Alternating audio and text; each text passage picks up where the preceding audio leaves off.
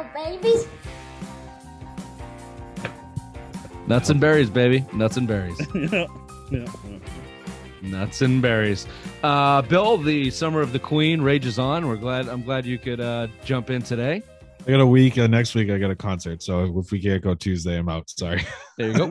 So It's the summer. uh, yeah, uh, yeah, Bill. It's the su- summer of the Queen. summer of the Queen. I'm sorry. It's Just be ready for football season. That's all we care about. Yeah. Once I mean, once fucking September rolls around, everything. I mean, summer's over. Once September rolls around in New England, the sun goes down at three, and there's nothing else to do but uh, drink and Drink. bitch about sports. So, Hmm. welcome, welcome to the show. Thank you. what do you say we start the show, the Simple Mind Sports Show, where we talk all things latest and the greatest about New England sports? lot to get to today. Surprisingly, I started writing shit down, and I, I didn't think it was going to be this much, but um, there's some stuff, some short subjects, uh, some longer uh, uh, segments for sure. But Bill Russell died. We'll touch on that. R.I.P. to the legend there. Vin Uh, Scully died this morning, Scully, Wednesday, as we record this. That's huge. 94 years old. Called Dodgers game for 67 years. Incredible. That's pretty much the end of that segment. Yep. So, RIP Vin Scully.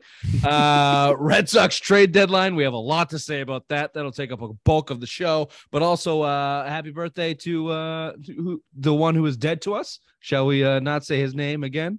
Uh, it is.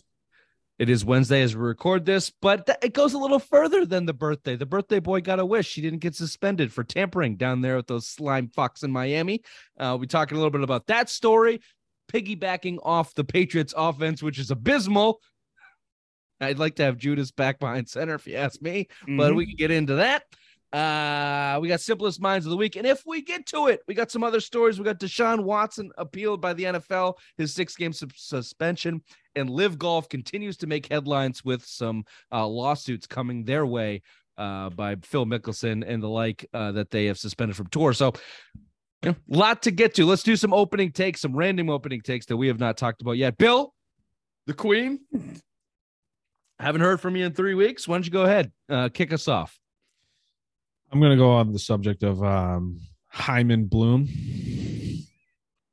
Gutless piece of shit, Chaim Bloom. Okay. 2019, Dave Dombrowski sold on the trade deadline. Boston, Boston Red Sox were in Anaheim. He traveled with the team and told every player to their face that they got traded. This piece of shit stayed in Boston.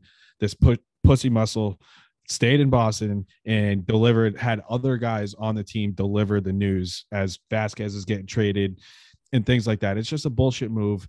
The fact that I don't trust the move he makes at all, I don't trust him one bit. I've lost all all confidence in him. Uh, He has no direction. Alluded to the, the Bruins. We'll get into it more. Stale. They've been stale for two, three years. No direction. Well, Bloom's been here two, three years now, and I don't know what he's doing. It took him four uh, year and a half to address the first base situation. Finally getting a real first base. It's just I have zero confidence. There's nothing. There's nothing that he's doing that's right. I'm I'm so out on him. Fire, fire, pussy sheath, Bloom. yeah, the pussy muscle. Uh, yeah. Um, say what you want about his moves, but the gutless approach of not being uh, on site. He flew when, in today. when you trade the most tenured Red Sox on the uh, on the st- not not only just the most tenured. You know, this isn't a Marcus Smart. This is your catcher. Like a catcher on a baseball team means something, especially when you've been there for that long. Especially when he's good. Yeah, uh, he plays a lot of games. Like he like Yeah. Poecki Poecki gets fifth one, all time. one game a week. Yeah. He, he never really? comes out. Yeah. for catchers. Fifth, yeah. Oh shit.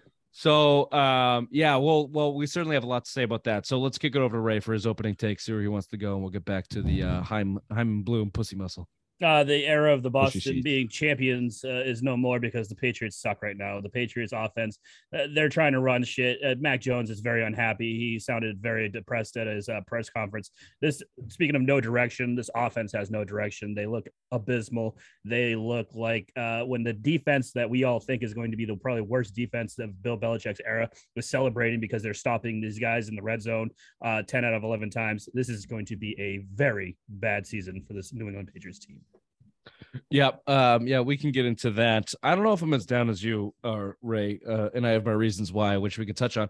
I have two. Wait, which way you want to go? You want to go Bill Russell or you want to go Tom Brady? Which would you like? Tom Brady. Tom Brady. Bill Russell. Great. Okay, here's both. Tom Brady uh, wanted out. Tom Brady wanted out for a very long time. This is why you should be listening to the Simple Mind Sports Show if this is your first time. We told you this years ago when we first started doing the show. Tom Brady, Bill Belichick didn't force Tom Brady out. Tom Brady's uh, uh, motivations and what he wanted changed. Belichick's didn't. That's what happens when you have a 21 year old quarterback and a 50 year old man. The 50 year old man changes a lot slower than the 21 year old man. And that's what happened with Tom Brady. As he got older, the things that he wanted changes. He got butthurt by Garoppolo. He got butthurt by this. He got butthurt by the contract, and he wanted out. And this tampering scandal coming out of Miami proves it. 2019, his last year with the Patriots, he was dipping his little pen in Miami's ink the entire fucking season as he came out and said to uh was it Collinsworth, I'm the most miserable 8-0 quarterback in league history as his team was running rampant over the NFL. This guy had already had a foot out the door. Everyone saw it. Everyone knew it was coming. And uh it, it just goes to show you that Tom Brady wanted out. So enough of Bill this- Parcells it. Yeah, he he, he, he, Ooh, well done, William. well Well done, done. Bill. And you know what? And he had good enough PR and a good enough reputation in New England to uh, to pin it all on Belichick. And we've been over this time and time and time and time again. We don't have to go through it all again. It was definitely a mutual breakup, but this whole Bill Belichick forced him out of town. Enough. Bullshit. Brady Brady fucking diva his way out of town, and for the entire season of 2019, he was flirting with the with the Dolphins. On a, we'll get back to it. On a more positive note, Bill Russell, R.I.P. One of the greatest legends. You know, does eh, we all know his story, his history. We could touch on a little bit. I just went to uh, the uh, my mind went to where does he land on the Rushmore? And I think in Boston, there's been so much. You got to have two. You got to have two Rushmores. You got to be. Uh, you got to have a Russell. You got to have a, uh, uh, uh, Bobby Orr, Ted Williams, Rushmore, and then you got to have like an Ortiz, Pierce, and uh, Brady. Brady. There's four on each, Rich. So Brady goes on number one. Well, Brady goes. on the Well, best. this is this is this is my backup from the Brady opening tick. Brady goes on both. the Yes, Patriots were too shitty early on, and he's so good that he gets both. Well, you can put Bel had- Belichick on one, couldn't you? Fine, but only. he, but it doesn't it doesn't go on there. But you know what I'm saying? There's been Yeah. so how do you compare uh, David Ortiz, the big the greatest winner uh, in Red Sox history? His 2013 World Series will go down in history. Obviously, just made the Hall of Fame this year. Compared to Ted Williams, the greatest hitter in history, you got to have two Ru- Rushmores for that. You go Larry Bird and Bill Russell. You How do got to go Russell because uh, if we if we go Larry Bird, we play to the narrative of Boston and go with the white guy. I'm going. I'm going chocolate. Oh, in I'm going to. This is why I'm going. I'm going chocolate. I'll take vanilla on the uh, secondary Rushmore. Um, and then you got to go Patrice Bergeron uh, and the new age, Bobby Orr in the old age, and then and then Brady makes both of them. So, um, that was my that was my only thought with the uh, Bill Russell thing it, it coming down because he played so fucking long ago. There's nobody like there's barely enough people alive that can tell He you how, how won he was. 11 titles in 13 years. He Eight won a straight. He won a shit ton. All right, we'll talk about that. We'll start off with that. Uh, Maybe we'll dive a little bit deeper into the, how much he won there. Uh, again, we'll do Red Sox, we'll do Patriots, we'll do Simplest Minds of the Week. If we get to it, the, the Watson thing and the LIV Golf. Welcome to the Simple Minds Sports Show, Friday Rewind, August 5th. Suck it, Ray. Welcome to the show.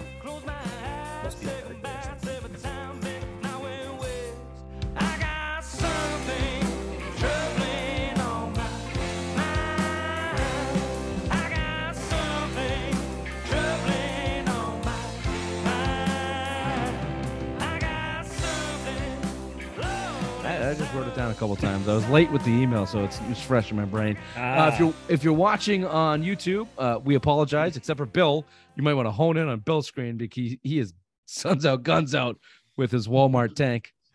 Old Navy. Sorry, Old Navy. it's gray though, so it's it's nice. It's blue. You're colorblind. Oh, is it polka dotted too? Yeah, it's got little palm trees on it. Wow, that is fruitier than I thought. Okay, uh, so I take that apology back. You're welcome for watching on YouTube. Uh, if you're not, you should. But if you're listening on uh, on your podcast, your favorite podcast outlet, whether it be iTunes, Spotify, or iHeart, we are we are the number one uh, New England sports Self-proclaimed. Well, self-proclaimed on iTunes. but actual number one on iHeart. Pretty sure that's what the numbers dictate. So, congratulations to us. Um, all right, uh, just a little more touch on. Uh, uh, I think he he's earned it. Bill Russell uh, dies at 88. 11 of the 17 Celtics championships, which is just a little bit laughable because so many Celtics fans eh, talk about the 17 championships and like 11 of them happened fucking 40 years ago with one guy. Yeah, Just- we weren't alive Like for any 60 of those. years ago. What are you talking about? Yeah, it was a long 70 years ago. I mean, he died. He was 84. I Yeah, mean, so- again, he was the what first was that player like, coach. Bill, as you were coming up and uh, learning to short- tie your shoes, watching A him? of short white guys in combat boots on their court. when you're 6'10, I mean, he was just a freak athlete. He was like a long jump champion. I think he, he you know, he did shit like that at, at University of San Francisco. He won a national championship and he competed in the long jump and I think the high jump at 6'10. I mean, he's a freak athlete. He was trying to make the Olympic teams in the 50s before he, you know, playing with the Celtics. Just a freak athlete. It's it's crazy. Like he revolutionized the game. You know, you didn't have guys that block him and wilt. You know, he didn't care about scoring. I mean, he averaged uh, what 10 or 12 points for his career. You know, everything was rebounds and blocks. I mean, he had 40 rebound games. gonna say he had a ridiculous rebound game. Yeah. Yeah, it was in the 40s. I mean, that's just the way basketball was, you know, but I think we don't appreciate it now because of the, the game, you know, and, and the, the freak athletes that were in the game. I think if he was in the game now, he would just be a, you know, a nice piece now because the big, the big guys aren't, aren't valued enough where especially guys like him. I mean, Andre Drummond's a perfect example. I mean, that's a guy that could give you 20 and 20 a night, but he doesn't fit in the NBA anymore. Yeah, you know who they were- talking. Whoever was talking about this, and Bill Russell's fit the NBA today. You know who I thought might be a comp, and it would, you know, he would. I don't know if he could jump as athletic as this guy, but Robert Williams is a guy that's about the same height, six nine, doesn't do a Okay, lot Tommy of scoring. Hudson. I'd say Dennis say- Rodman more, more Dennis Rodman. Rebound and defense was his key to winning, and he wasn't really a known. Yeah, I- But he there's some leap out of crazy the stat in the play. That- that- that's what they said about Bill Russell. He could fucking jump out of the gym. Whatever that meant in 1956 probably doesn't mean the same as he today. could touch the rim. He could touch the top of the backboard. He was 6'10. Yeah, I think that Robert Williams is a decent comp. Fuck you, Bill. I, I actually do. I think it could How jump. about out- Ben Wallace? Ooh, Ben Wallace couldn't jump, but he was he was He's a sturdy. great rebounder. I just um yeah, I the the que- you know you when you uh, you talk about the NBA is good for this. The uh, baseball used to be good for this bef- when people cared, but like um going from generation to generation, comparing players and how does it translate? Would LeBron play as well in the '80s NBA as he did you know in, in this day No, he and wouldn't. age? and so on and so forth. You know, obviously Russell would not have won 11 of 13 championships. There was only fucking eight teams in the league at one point when I think when he was winning those. So that was that was true. But he also beat Wilt Chamberlain pretty much every single. I don't think time Wilt got a played. got a win against him. Not probably in the championship. In the last Elgin championship- Baylor played That- on those teams, that and he Lakers never won team because was of the fucking Russell. the logo, uh, and Jerry West, Elgin Baylor, and Wilt Chamberlain. In that last championship the Celtics won against the Lakers, the Lakers had Jerry West, Wilt Chamberlain, and Elgin Baylor. The Celtics were fourth in the East going into that championship, and Bill Russell was player coach and dragged them to the yeah, win. in seven one. games. So- Elgin Baylor never won an NBA championship. He goes down as one of the greatest players ever to never win a title, and it was because Bill Russell won eight straight, yeah, eight so- fucking straight in the fifties. you talk about you know Brady was in the opening takes and his will to win, and the guys that have that Kobe had that will. Obviously, Michael, you know Jordan had that will, and you know you go across the greats of all sports and the will to win. No matter when he played, you had you you got to put Bill Russell, and then you combine that with we haven't even talked about the off the court stuff because you know we don't you know, we don't have the, expect expertise to do it, but obviously that translated from what he was doing off the court, uh, marching with Martin Luther King and um and everything that he did. Let's just say uh, Boston didn't really uh, enjoy him. No, they didn't. They didn't really. Uh, they they didn't really give him the support. That, he didn't uh, come was back looking for like 30 or 40 years because of it. Yeah, He came Was it the back in nineties the though? 90s. Yeah, late nineties though, wasn't it? late it? 90s like when bird retired like, 99. he, didn't, he didn't come back Was it when, when bird and stuff like i think it was when uh, red died maybe. Yeah. Well, they were when they retired his number. He requested the stadium be empty. Yep. and they did it. Because he that's how much it, you know. Uh, Dude, they used to like flaming dog they shit. shit on his porch. bed. They broke they into broke in his his house, house and shit on his bed. That's a that's a Bill move right there. No, absolutely not. I would never shit in someone's bed Rich, unless would you they do that? deserve, unless they deserve Not on it. a bed, a stoop, but not racially motivated. Just Exactly. douchebag motivated. Right. I don't care the color of your skin. If you're a cunt, I'm You're a shitting on your stoop. If you're a cunt, you're a cunt. I'll shit on your stoop. I don't care. I don't care who you are. if you're a cunt, you're a cunt. I don't see. I don't. Cunts don't see color or race. No. Cunts don't- cunts don't see color- unless it's brown and it's on the bottom of your shoe because you walked out because I shit on your stoop. Quick break. We're right back to talk about the Red Sox.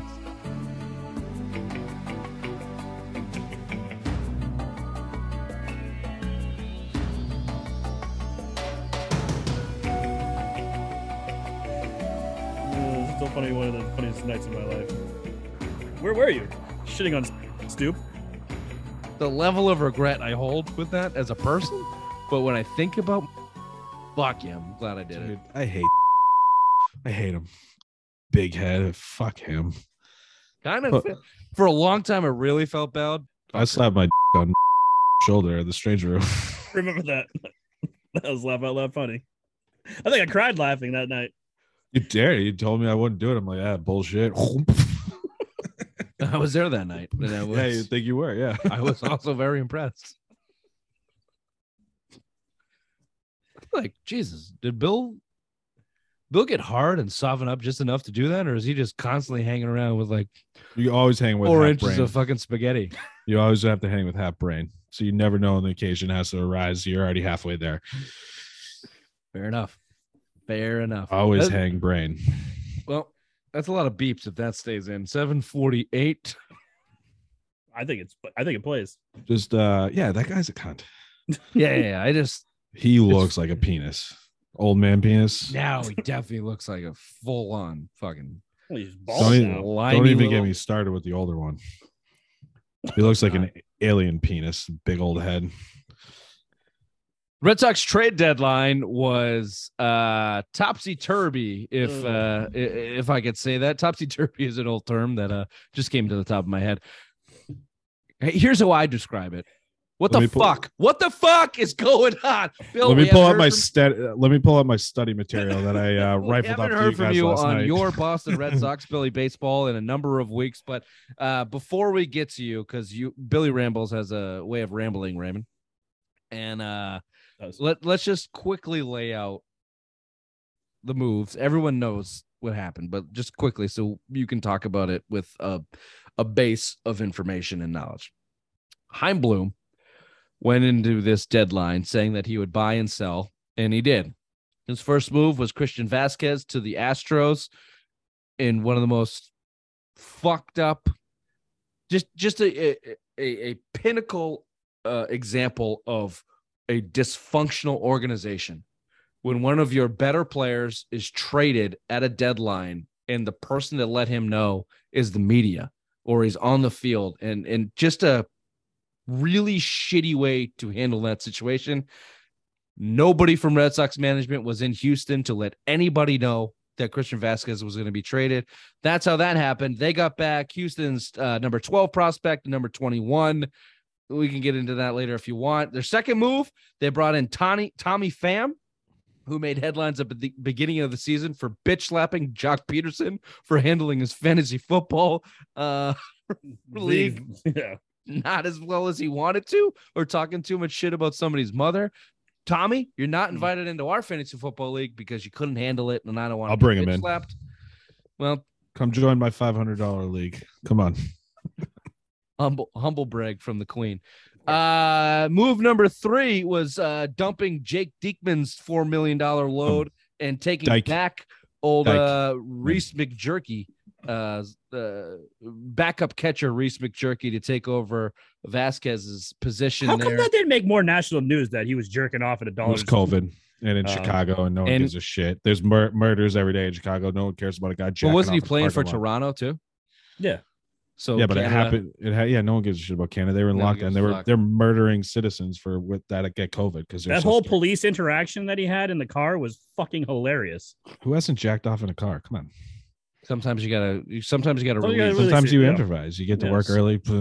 Police need to know this. That that type of release could have saved lives that night. He yeah, maybe he had a so maybe fucking jacked about, up. Maybe think he was thinking about suicide, and he's like, you know what was going to cure this?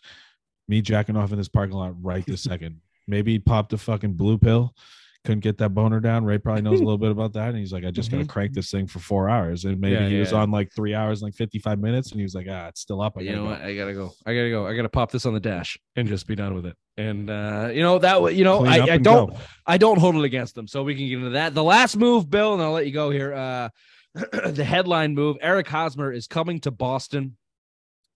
First baseman for the Padres, uh, not the player he used to be. Uh, the untold story about this, or maybe most told story about this, is the Padres are eating basically 100% of the money, Yeah, 100% of the amount of money that they can take. They're taking. Perfect time blue move. He's able to tell people that he filled a, a, a hole that's been vacant for a year and a half at first base. Unlike Irene, There you go. Always fill, always filled up. And he also got two speedsters back and a couple minor leaguers that can't hit for shit. ABF always be filling. And in return, he sent Jay Groome, your number 16 prospect in the Red Sox program, uh, not first round pick in 2016. 2016 hasn't been the same since he had Tommy John. He's down like. Didn't he deal some drugs minor. too? Didn't he He get in trouble or for like I think he stole computers in high school. Something, But like he, that. his velocities in the 92 range when he got drafted it was like 96, 97. He's not come back good after Tommy John. not great. Um, but so anyway, Eric Hosmer's coming. So you got Hosmer coming to town. You got uh McJerky coming to town. You got Tommy Tommy Pham coming to town, and out the door goes Christian Vasquez. Bill, um, your take on the Red Sox trade deadline? I got two questions that I want you to answer. Can any of them pitch? Mm-mm. I don't think Mm-mm. so. No, I don't. I don't think McJerky has a has a slider in him outside of uh parking lot at of Dollar Store. Mm, He's yeah, got a good he- knuckleball though. I'd like to say he could crank it on the uh, with the bat, but he's not good at that either. And also, can they get? Would they have got Eric Hosmer if he did not reject the trade to the Washington Nationals? No, no, no, no, no, no, no, no, no. Okay, No, no, no. that's He was not. I, I know what you're saying. I'll, I'll sum it up for you. I'll, I'll tee it up for you. Eric Hosmer was not an identified uh, player for them to go out and fill a need at first base. He was uh, fall into the lap of the Padres looking for somebody to take him um, for nothing. for nothing. nothing. And we'll see what we'll see what his contract looks like. He can opt out. If not, it, it- like I guess anybody could have taken him, but maybe the Red Sox pounced on it. We'll see. Uh, like He had a no so the- trade. he had a no trade. The. Red Sox were not on the no Good trade. cl- The, the Red Sox were not on the no trade list. He re- Washington Nationals were. He was probably smart to reject it. It sucks for the for um the Padres because they had to get rid of Luke Voit and Hosmer. They're paying. Forty-four million dollars, I think. It's basically amounts to I think it's two hundred left this year. If he picks up his option, it's three for thirty-nine, and they're picking up seven hundred fifty thousand, which is the Red Sox. So basically, if Casas is available or you know kind of is ready to go, you, you you cut base with cut bait with Hosmer. He's still getting his money no matter what. Padres are going to pay him. You're on the hook for 750. But to my point, he fell in your lap. If you didn't get Eric Hosmer to, you know, if he didn't reject the trade to Washington, what are we looking at? Tommy Pham and McJerky. And what are we saying? You sold, but technically you bought. Like JD Martinez still on this team. Nate Eovaldi still on this team. Xander Bogaerts still on this team.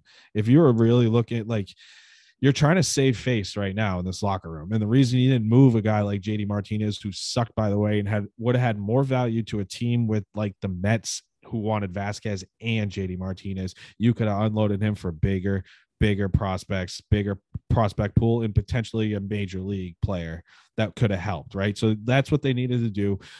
Bloom has no direction. You can't go into this trade deadline when, mind you, you're three games out in the in the standings, four in the loss column.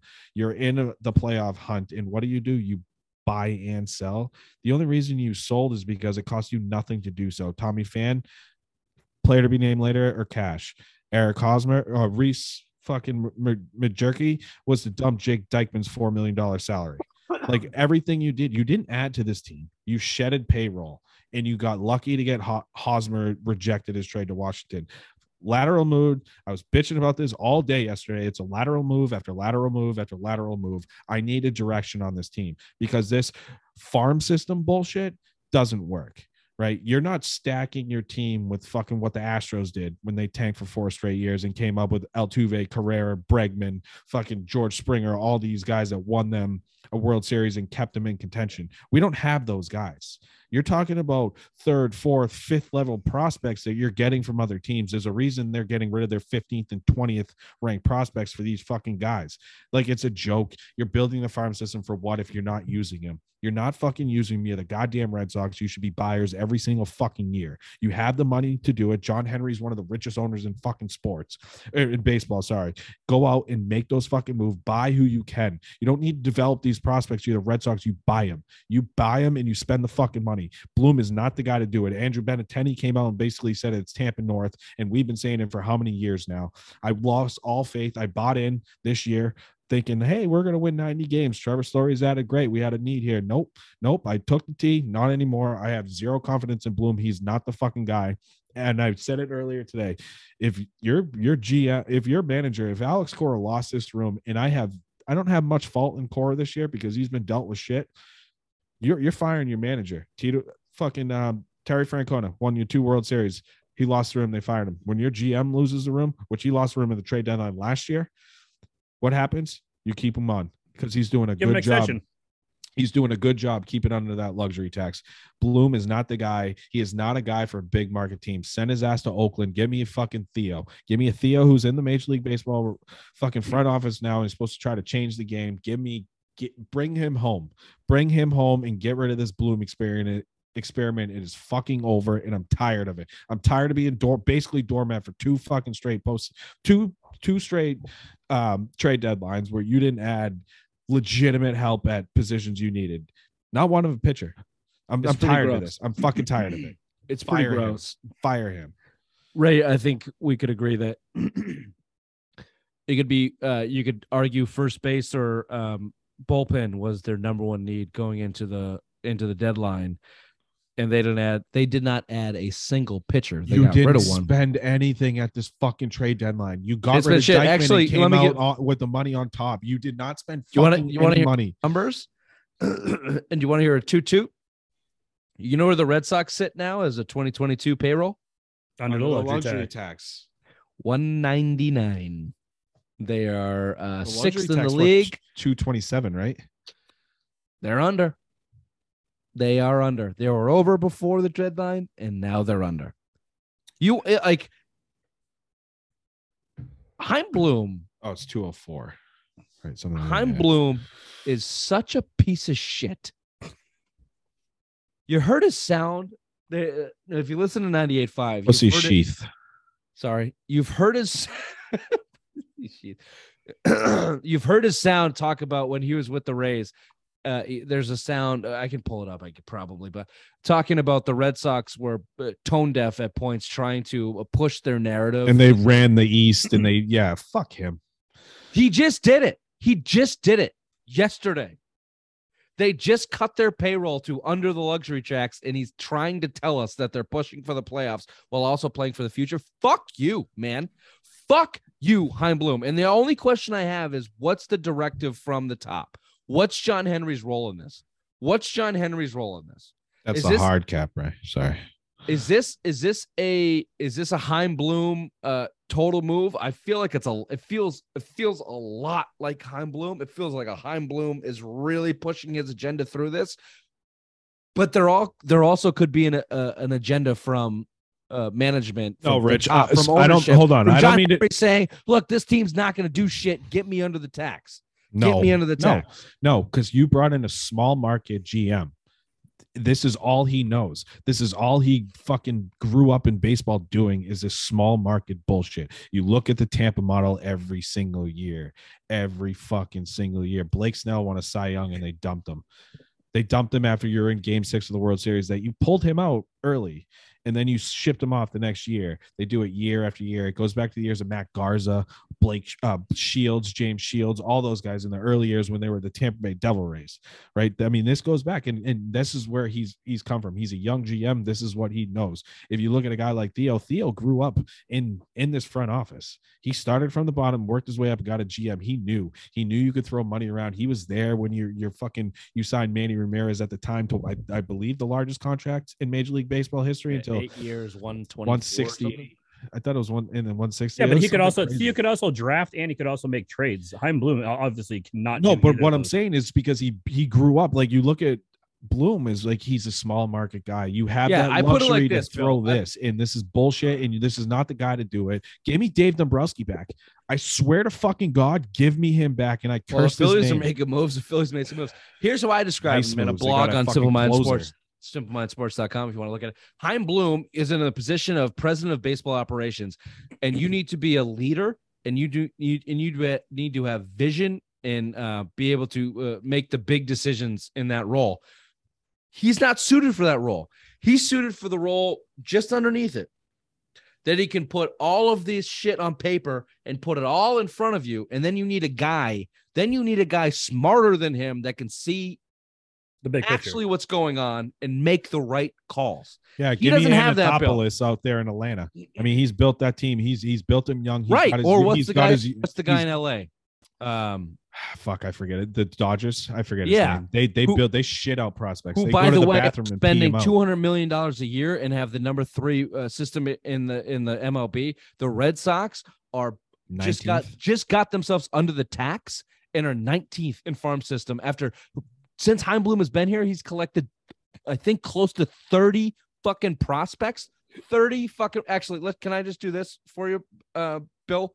Can I just run through you run through just the trades if I can pull it up? Uh give me a second. Let me try and pull this up. Go. Brandon Gomes was the guy with the Dodgers GM. Gomes. Gomes. Yeah, yeah, yeah. Yeah, I mean they're fucking good, and you know what? They have money and prospects to go out and get whoever they wanted. They were in on Soto. You let Soto go to go to fucking the Padres. I don't think you could offer what they did. I think C.J. Abrams is going to be a stud for a shortstop. They, you know, he had a cup of tea earlier in the year. They sent him back down, and then Mackenzie Gore is one of the best young young arms in, in baseball. He's a rookie this year. He's been tearing it up out there in the NL West. I mean, we couldn't offer that. We didn't have the talent, the young Padres are talent go- that the Red Sox- Padres are going all in now because of what They they- have to. Yeah, They yeah, with have the to, but they you know have, what? to. Yeah. you know what? They sell out close to every single night. They're averaging 36 38,000 fans a night in, in petco. You're you're building a team. I mean you look right now. They can make this move because soto's not on that half a billy contract. He's still i think he's in the 20 to 25 range in arbitration.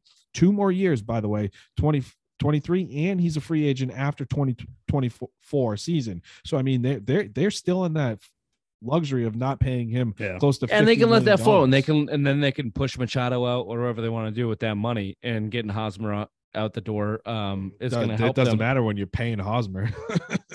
if he if he picks it up. He's got to pick that up next year. We'll see. And 13 and a half. You think Hosmer will get 13 and a half on the market next year? Rizzo got More than that. I got two 15. two for 30, 16, I think. two for 32. Um Yeah, yeah. Hosmer's a you know, he'll hit 270. He's been a world he's a world He could- series champion. He's a gold glover, four-time gold glover. I mean, he's kind of He could hit the market and get more. Let me just give you the the the uh, quick synopsis of a Chaim Bloom and his trade in what you traded Mookie Betts, David Price, Andrew Benintendi, Hunter Renfroe, Mitch Moreland at the time was hitting 328. Those were his big trades out the door. And in return, you have Alex Verdugo, Jackie Bradley Jr., and 20 plus prospects. And that's not including this deadline. So you want to throw Vázquez in there, close to 30 prospects. How, like, how do you have confidence in a guy like this? How do you have confidence? You traded an MVP, David Price, who say what you want about David Price while he was here. We hated him, but he won you a fucking World Series. Andrew Benintendi, who is now an all-star this year playing for the Yankees, Hunter Renfroe, who crushed you last weekend and was leading the NL in home runs, and uh, your first since you traded Mitch Moreland, your first base position has been dog shit for a year and a half, and in return, you got Alex Verdugo, who's a number six hitter and just an okay fielder. Like that's it. That's it. Can I you know one of your biggest weaknesses on offense offense this year has been power. Do you know if you still had a with Hunter Renfroe stats right now? Do you know where he would rank on the the Red Sox in home runs? Number one. Second behind Devers. He's got 18. Yeah, I think Devers. Devers is in the 20s. But he was also hurt for three weeks too, wasn't he? He's he's had two two cents on the DL, and Yeah. he came back to haunt the Red Sox this year. I think um in this series, I think he hit three home runs. I Yeah. believe. and at times he was a trash outfielder, but he also led the league in outfield assists Outfield last assists year. 'cause The he- kid's and he got a a fucking cannon. cannon. Uh, and you traded him for JBJ and a couple trash prospects that you're paying JBJ twelve million dollars for. A- a- anybody that has Would you faith- have traded Jay? What do you get more for, Martinez or Hunter Renfroe? J- Martinez, JD Martinez, you're talking about?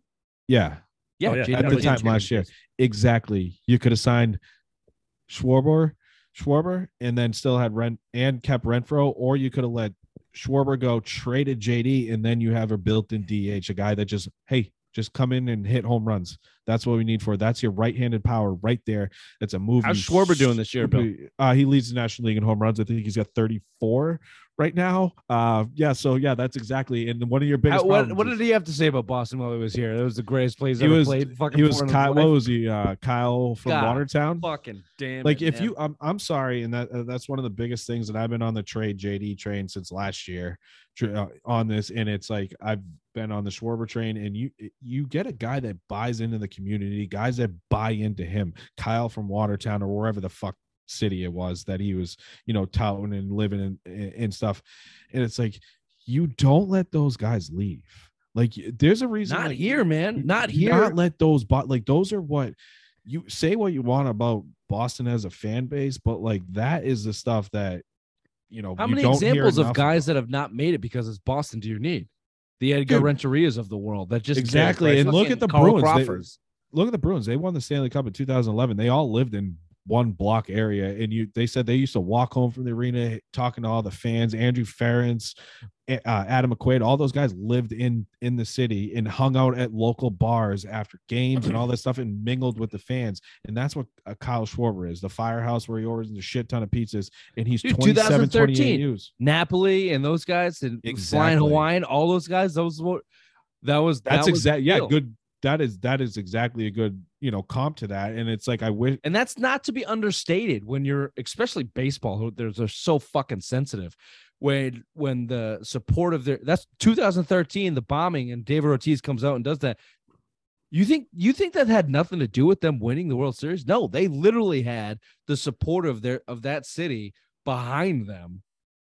And as cheesy as you might call it that's what it was and they wish were it and they for the Bruins. fucking won the World Series.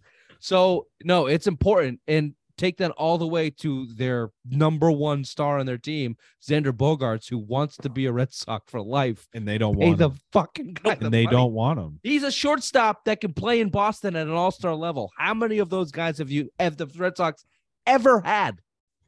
I've been saying And Nomar, who flamed out at the end. dude. I've been saying it for two years that Bogaerts has been gone, and then I think this the signing of Trevor Story was the icing on the cake. What a they, fucking They shame. signed him for fucking shortstop next year.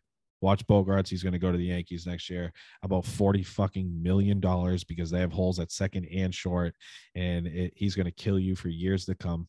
Years to fucking come. And I'm tired of this. I'm tired. The Red Sox are not teams, not a team that lets their fucking homegrown guys go. And you've seen it with Bloom now with the trade of Mookie Betts. I don't care if you offer Mookie Betts forty fucking million dollars. I'm pretty sure he takes it. And you know what? And right now in this early part of the part of this deal, it's looking good. He'd You be know, I worth it. think It'd be worth it. So Bullshit. Um, uh, tired of just- this. Tired of it. Tired. The I'm tired. Yankees just. Let's move on before Yan- I.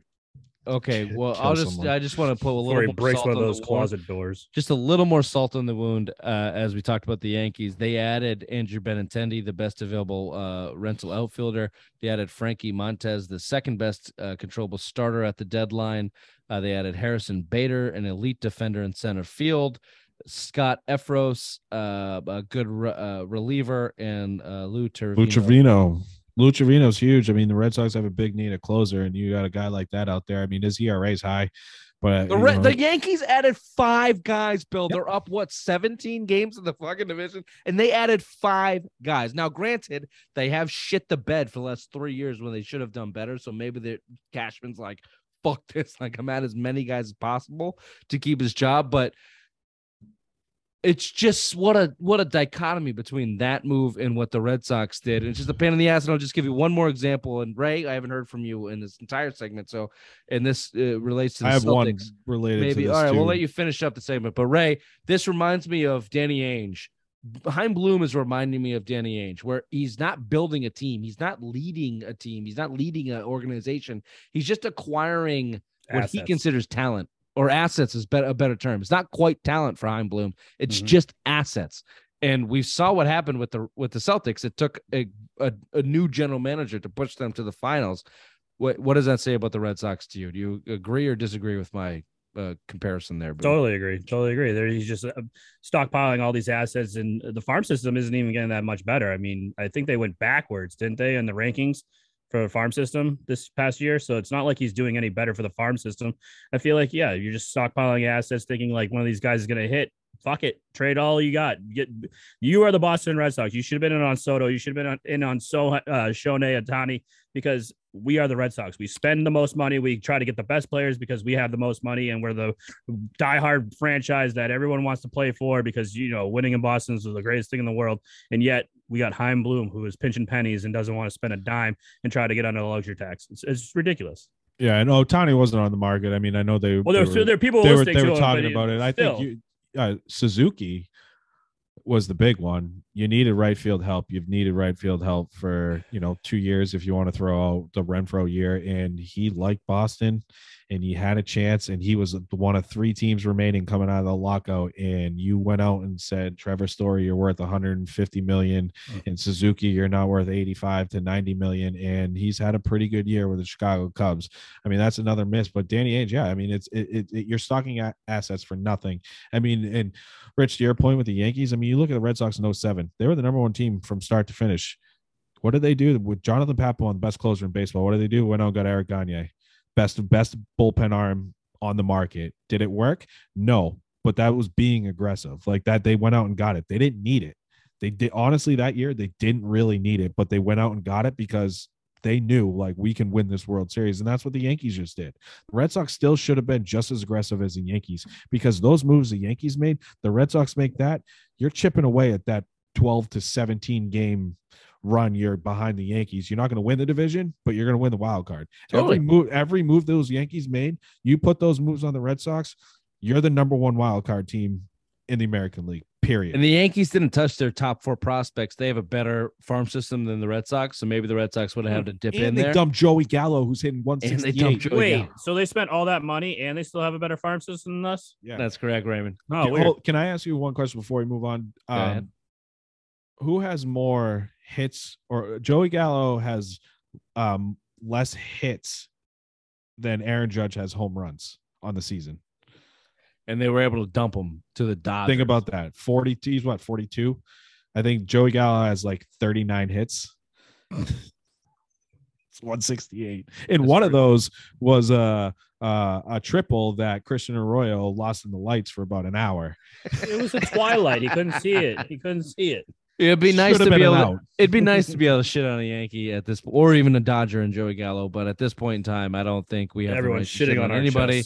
Yeah. um, unless unless this Red Sox roster, which I would argue did last year, outperforms what the management gave them and bails Chaim Bloom out.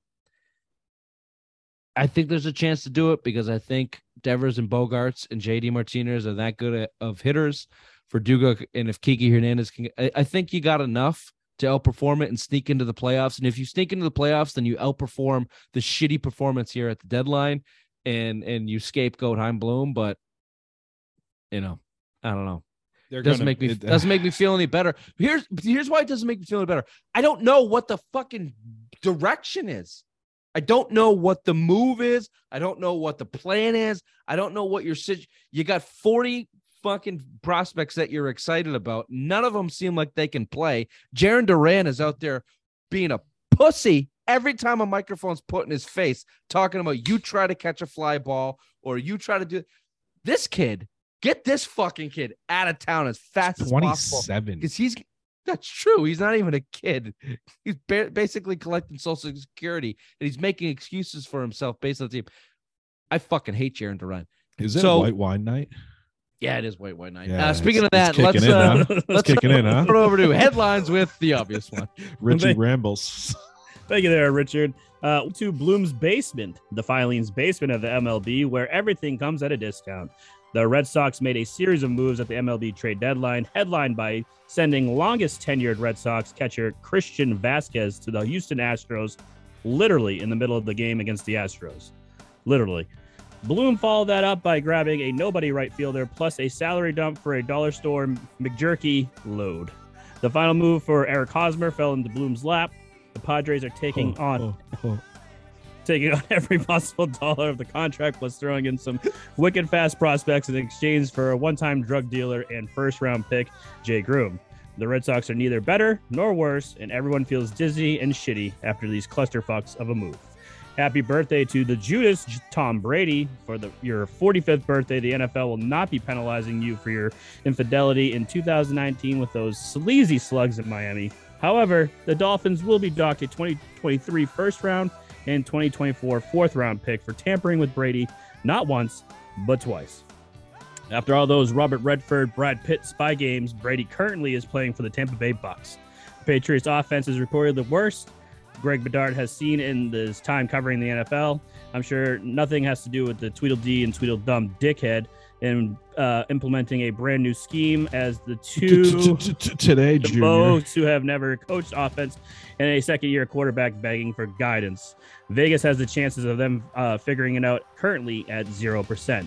The NFL is appealing the six game suspension for Deshaun Watson in a surprising rush of morality. The NFL is looking for at least a 10 game suspension. In a quote from Roger Goodell, he said, 25 women is where we draw the line. Mr. Watson crossed the line. He didn't place some harmless bets on his performance, so we want to come shy of a full year suspension, but we just can't accept his severe level of outward horniness. Also, no one 24 tells is the line. Let's just get that straight. Anything over 24 is eh, 10 games. Anything under, six. Also, no one tells me how to inconsistently discipline my players, end quote, allegedly. And rest in peace to Bill Russell. You come shy of Wilt's 10,000 notches on your belt, but 11 championships in 13 years will never be touched. He is the definition of legend, just not sex legend. That's reserved for Bill Gately, Wilt Chamberlain, Ric Flair, and Bill Clinton. And Irene. Irene is my mother. This has been Headlines with the Obvious One. Back to you, Richard. That took three minutes. Cool. And you read every joke like, ha, ha, ha. what a Yeah, I gotta cunt.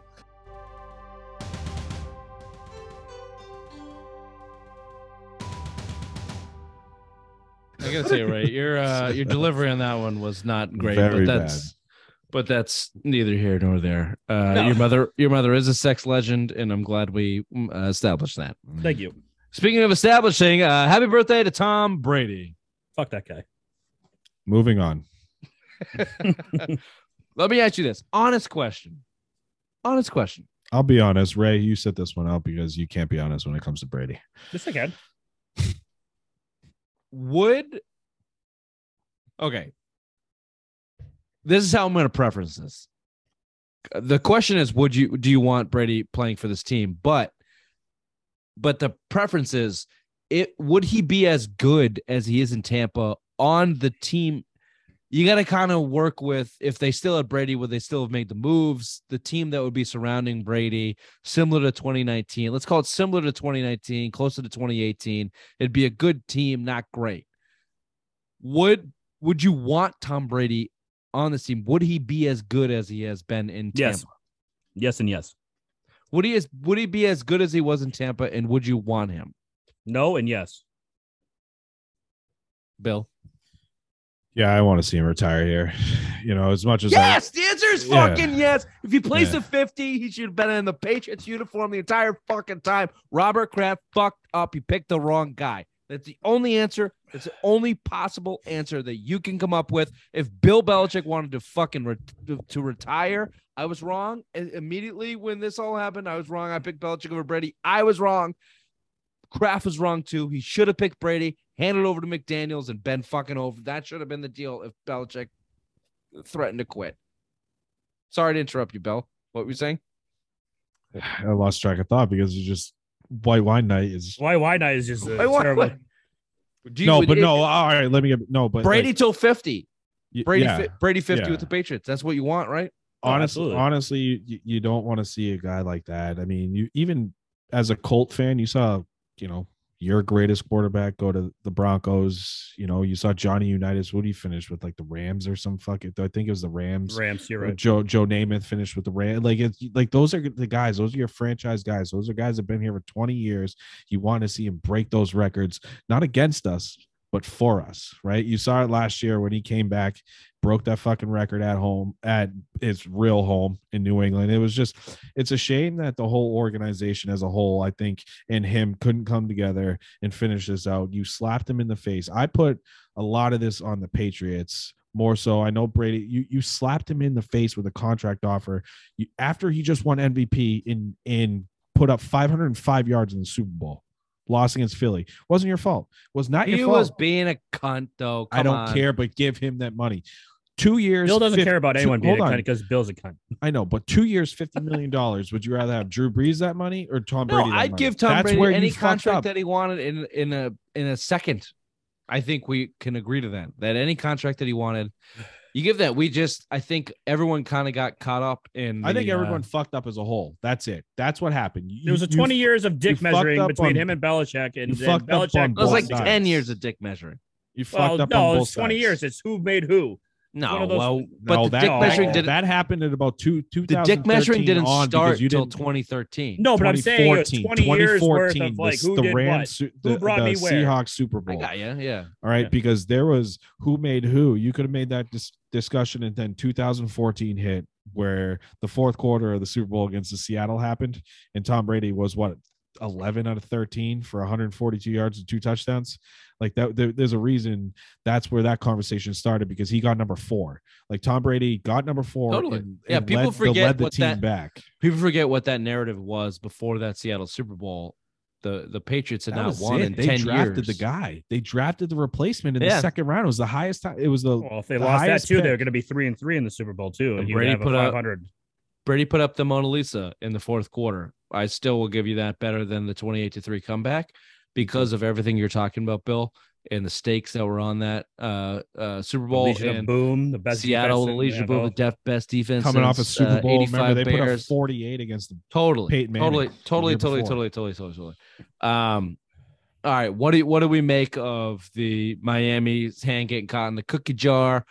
Are you pissed as a fan that Brady? wa- We knew that is is he was halfway out the door in 2019. We knew that.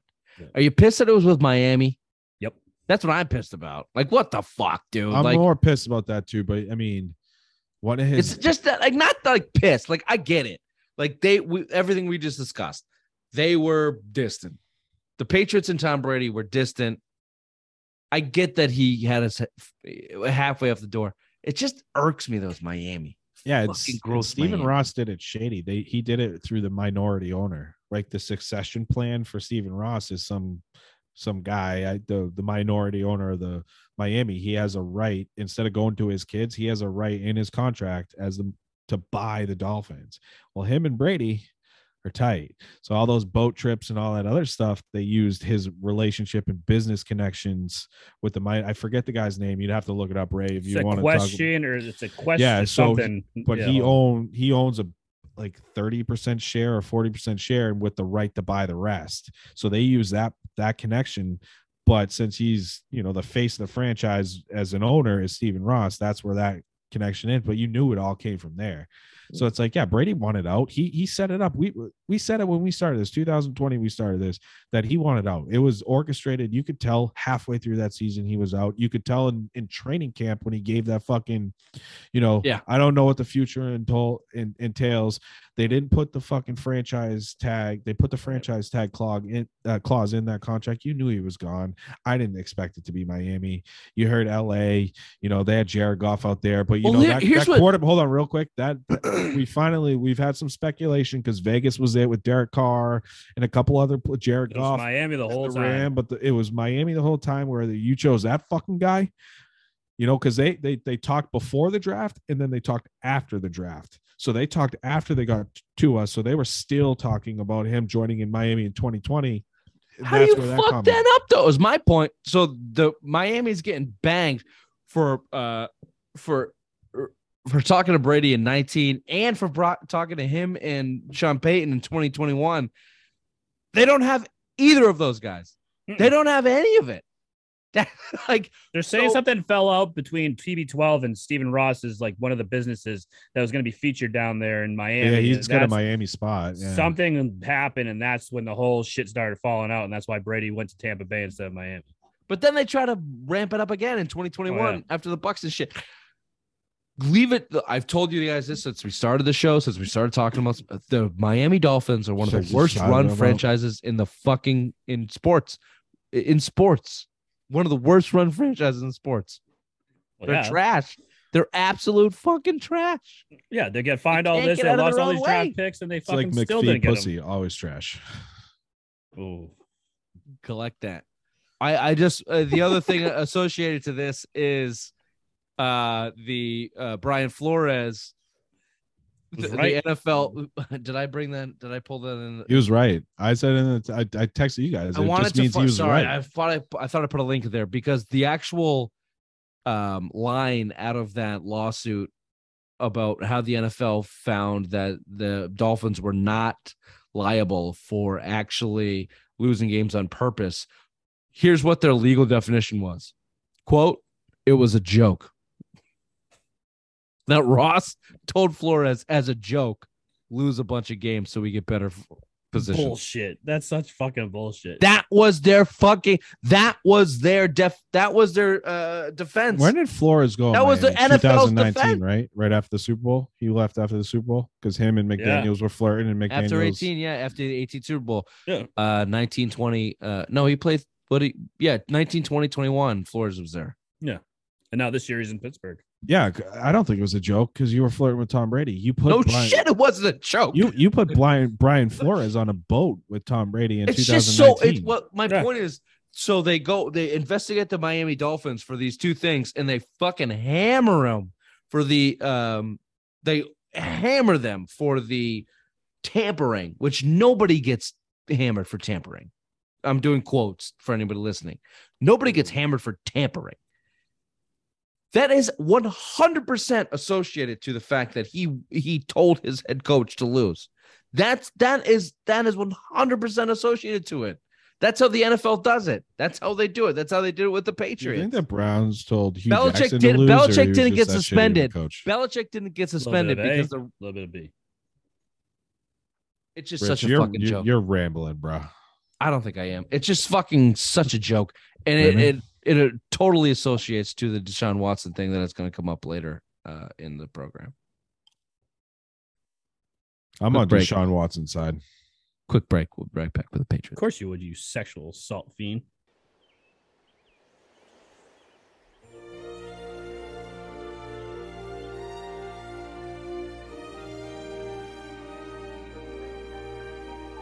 Hey, Bill, the Patriots suck. The Patriots offense sucks. It's terrible. Uh, they're trying to run the uh, Sean McVay offense, and it's not working at all. Uh, the Kyle Shanahan offense, if, Shanahan if that's what you yeah. want to call it, the zone run scheme, not working at all. We've seen some cracks in the armor. Maybe it might change. Uh, I've been told I've been rambling tonight, so I'm going to throw it over to Billy Rambles here. And uh, your opinion on the uh, Patriots offense. Oh, I'll give you some couple questions. You can go up. Are you okay if if Bill Belichick calls plays this year? No, Go ahead. no, I'm not okay. I'm not okay with anybody on that offensive side of the ball, especially Joe Judge and, and fucking Matt Patricia. I don't I don't trust either of them. You know, you heard early in the year that tight end coach, like I forget his name, but he was rumored to be the next guy to start calling plays. I think Bernard Bedard threw him out last year or the earlier in this year as soon as McDaniels left. I don't trust two guys that that play defense and special teams to start calling plays. Joe Judge was Michaela. Yeah, Joe Judge was a wide receiver coach for one year to get him an opportunity to coach, you know, be a head coach. I don't trust either of these guys. You're shifting a whole offense. This is stunting the growth of Mac Jones. I've said it before. You've looked at quarterbacks that are high draft picks in this league. The that go through four, five, six offensive changes in the his for his rookie contract. Right, there's a huge problem with that, and this is the most I for me right now, as a as you know, football fan. Year two as a quarterback is the most important Huge. off season. It, like year between year one and two is the most important off season for dev- development. Rightfully, you should be in that same offense from year one to year two. You should have that structure.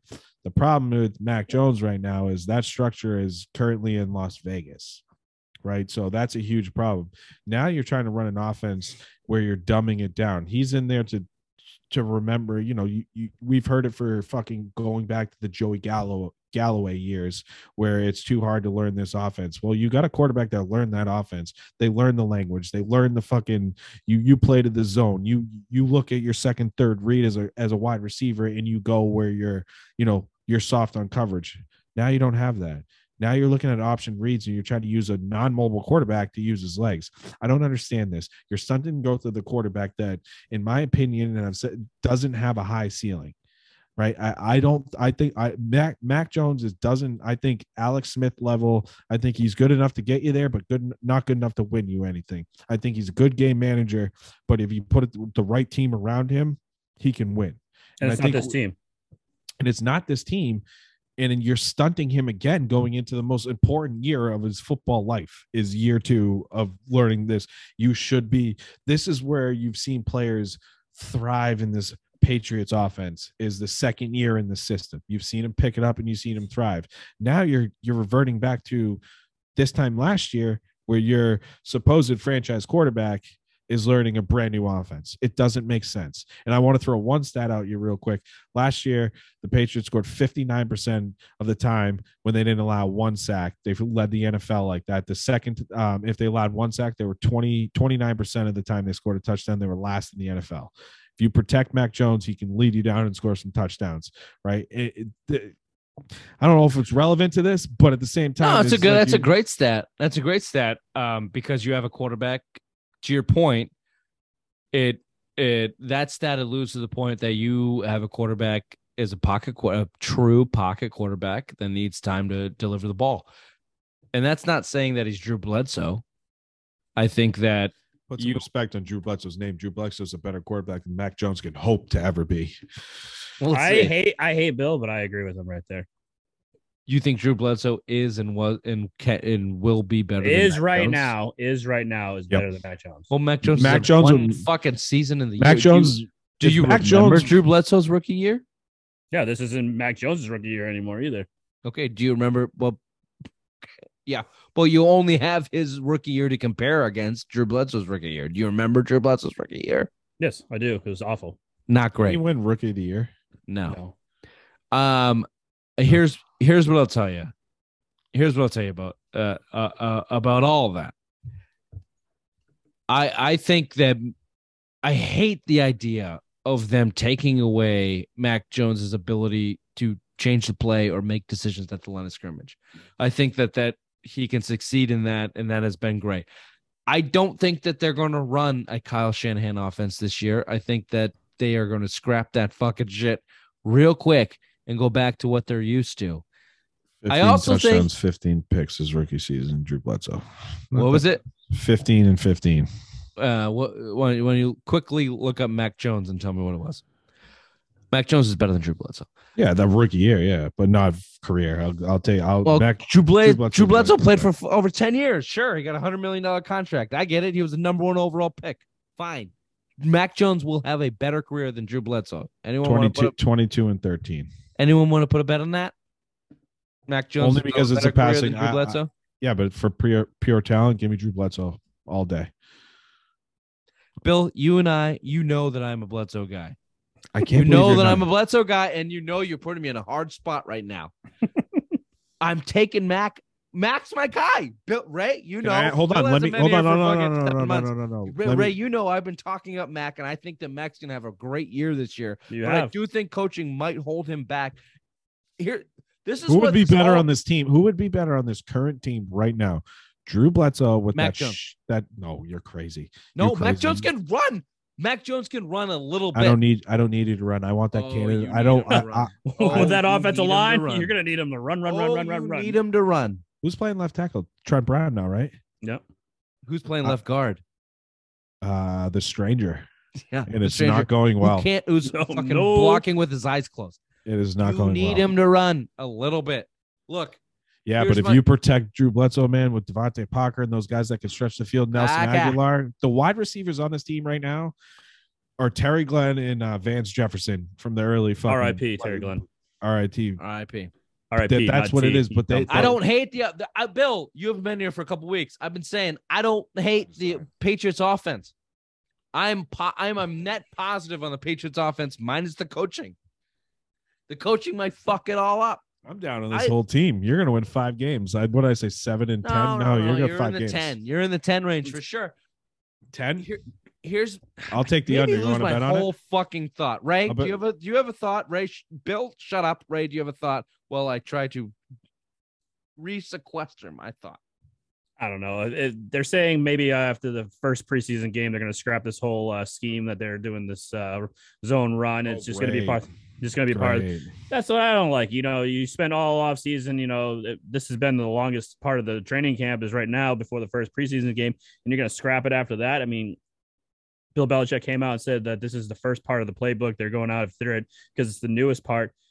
Why would you spend so much time on something that you're not gonna? It's just gonna go to the back of the playbook. That doesn't especially make any with sense the new, da- especially with the new downfield threat, DeVante Parker, who's actually with him and Mac. He's, you know, some of the videos. that Him are look coming out, good. he's- Kendrick Bourne and him would look pretty good together. I, I really like Kendrick. Give it that Bourne. kid Scrap that shit. Baylor. Why why couldn't the why couldn't the offense that they had ran for 20 years work with the person because it's in Las Vegas. That's It's in why. Las Vegas, He- and because there's too many dummy dums on this So team. give they me can't the tight end coach. Rate the What's the tight end? What's the tight end coach? Chad's name. Mick uh, Jerky. No, Give me fucking give me Chad as the tight ends coach to teach to, to run that Mick offense. Butt Cheeks.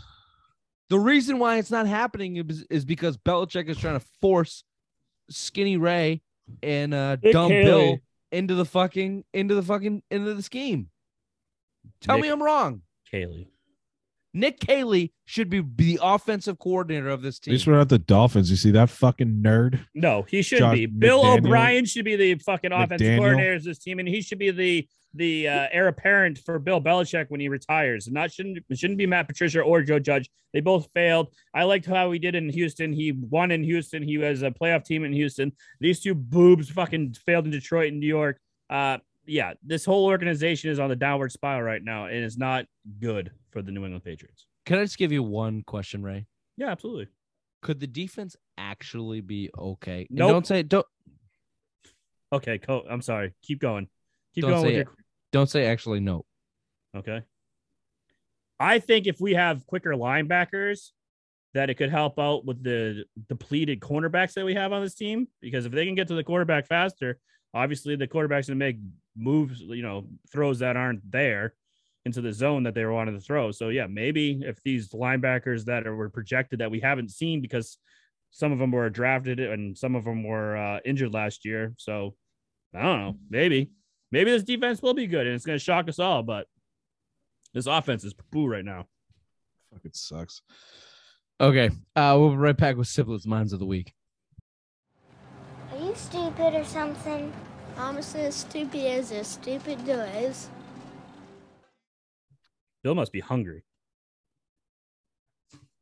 You're And cranky. late. Oh, when you wear a tank top, you're always on. Uh Reese Maybe that's why Ray's always so fat.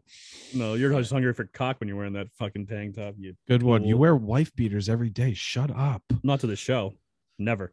Yeah, but you tuck them in. Yeah, like a. qu- Cause I don't want my butt crack to show when I'm working. Jesus Christ. How many times do I You're gotta a tell you this? plumber. You clean shit. Your butt crack. I don't clean naturally- shit. Well, you're a plumber. Okay, and you fucking play with Lou. Speaking of cleaning shit, uh, Reese McJerky. And I make more money doing it. So funny. I don't have to clean shit.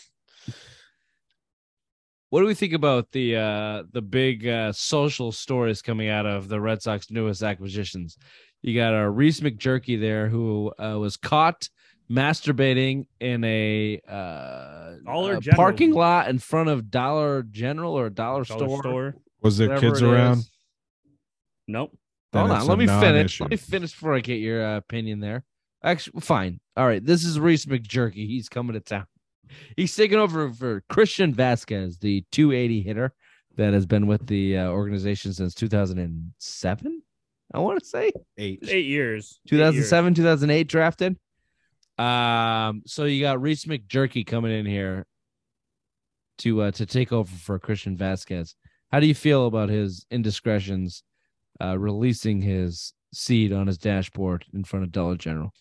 No problem with it. As long as there's no kids around, let- jerk wherever you need to. That's what I say. Ray, is there a bit of jealousy that he can pop that up and uh Yeah, and anywhere Release. he wants. I mean, I was in the eighth grade and I was getting a blowy down in the basement and on a bunk bed, and it didn't happen. So you know, it's Hmm. pretty impressive what this gentleman did. I just saw her recently too. She was looking pretty good. 20 year old joke.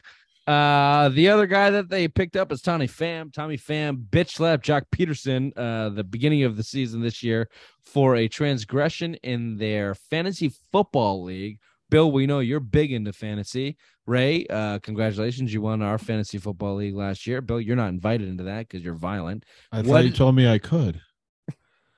Uh, there might be relegation. We're just waiting for a relegation this year, and you can come and in. And then you can come in. Yeah, So I gotta wait another year. Yeah Well, yeah. relegation, baby. Yeah. Relegation. Oh, I'm out. Okay. Uh, what do you think of Tony Pham bitch slapping Joc Pederson for? I think it was uh bad mom jokes in uh, his league, and Was not, it really like, that? handling- Well, it was over. Yeah, a, it was like it was over a rule, and then he and then a bad disrespected him in there. It was a over an IL ruling on a player, and then it was uh, trash talk in the uh, group text that he didn't like, and he was like, "I'm gonna fuck you up next time I see you." And Joc Pederson's like, "Yeah, right." So he went over bitch slapped him. Good for him. Good for Good him. for fucking him. I mean, Tommy Pham used to be a great player. He he's terrible now. I mean, when he was in St. Louis and in, in Tampa, I mean, he was legit. He can do 20 20 on you, 20 30, you know, 30 steals. Yeah, he was good. And now he just he sucks. And I do six nine with your mom, so that's always good too, Bill. Word up. All right, Logan Paul. Bill, go ahead. No, it's Jake Paul. I think for me, this is this is laughable. So, Jake Paul's fought what five opponents. They've been washed up uh, MMA guys uh, and a basketball star and a YouTube star, I believe, at the time. So everyone's been clamoring at the bit for him to fight a real fighter. Uh, Tommy Fury, Tyson Fury's uh, younger brother. Uh, I guess he has some Irish mob ties, or he's associated with some Irish mobster that the U.S. government's trying to get. So they didn't let him in the country. So Hasim Rahman's kid, you know, two-time heavyweight champion of the world, agreed to step in to fight fucking um, Jake Paul on three weeks' notice. He he his fighting weight's around 265. They put in some crazy clause that he need to get down to 200. Clearly, it's impossible in three weeks to lose 65 pounds. Try to get a two 215 pounds with a week in advance. They didn't give him enough time to to crash because usually your your weigh-in is the night before. They made him weigh in a week before. They canceled the whole bout. Jake Paul's a fucking fraud as a boxer. Dana White alluded to it. It cost 500 grand to turn Madison Square Garden lights on for an event. They didn't sell enough tickets. They used that as an excuse for the weight clause. They put everything in their power to get him to show up weaker than he's ever been in his entire life. So he didn't have a tough opponent on three weeks notice you give that guy every opportunity to get in there and fight and now he, he, he was trying to fight a real boxer to make a name for himself and now he canceled the whole bout you don't cancel a whole bout for a guy that didn't make weight you the show goes on So, so, can we this- finally can uh the mass finally start uh, piling on these Paul fucking frauds? yes the- can please the Uh, Mass, at Logan least- Paul is now a WWE superstar. Oh, well, he's out. He's out. Now all of you chicken heads are gonna start uh, paying attention to the WWE because that's all fake to begin with. Well, that's my simplest mind of the week. Vincent Kennedy McMahon has to retire because he was fucking three women and pay them out. And the board of directors were wondering where that money went. And they found that he was paying these women a lot of money and $14 million went missing because he paid up. Now he's retired. And And I live in a van and I try to lure them into my van with candy or something. What, what are you going to say? I, I don't see the problem. I think Bill's point is Vince McMahon made the WWF into the WWE, and he uh, that money he considered to be his, and he paid that to women to uh, shut their mouths Have because he did something wrong. Yeah, she's ugly. She Hey, looks this like is a, neither- she looks like a Jake Dykeman, if you know what I mean. This is neither here nor there. This has been the Simple Mind Sports Show, Friday Rewind, August 5th, uh, 2022. We'll see you next time. Bye bye. Bye bye, white wine night. Bye bye. Usually it's red wine. Now it's white. I Yeah, the white, you just Yeah, hit it's summer. harder. Just hit him harder. summer, right?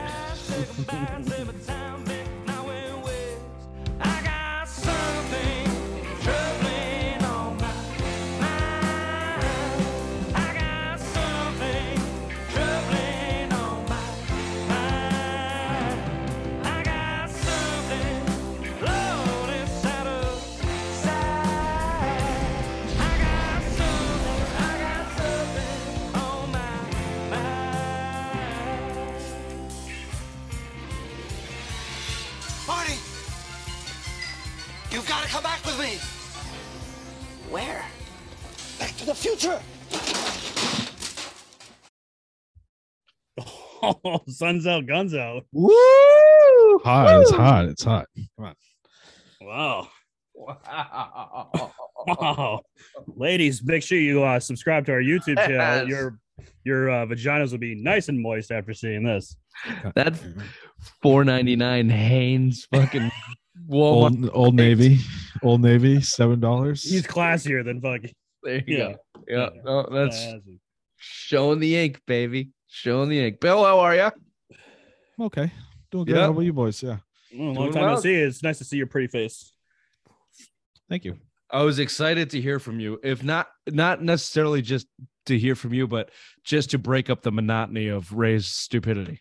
Really Hey. dumb takes. Really just not funny jokes. I have a serious question. How smelly was Ingrid's office after I left Sunday? Oh, that's a personal question. We're gonna keep that. We're gonna keep that off books. Probably just smell of jizz and farts. No jizz, tons of farts. Ray came down to visit, and uh, yeah, he just farted. He The just farted the whole time. The whole time. The whole time. It's all that Uh, healthy food she gave me. I was a fucking rabbit. Nuts and berries, baby. Nuts and berries. yeah, yeah, yeah, yeah. Nuts and berries. Uh, Bill, the summer of the Queen rages on. We're glad. I'm glad you could uh, jump in today. I got a week. Uh, next week I got a concert. So if we can't go Tuesday, I'm out. Sorry. There you go. So It's the summer. uh, yeah, uh, yeah, Bill. It's the su- summer of the Queen. summer of the Queen. I'm sorry. It's Just be ready for football season. That's all we care about. Yeah. Once I mean once fucking September rolls around, everything. I mean summer's over.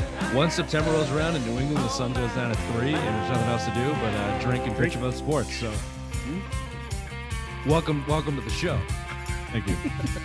What do you say we start the show, the Simple Mind Sports Show, where we talk all things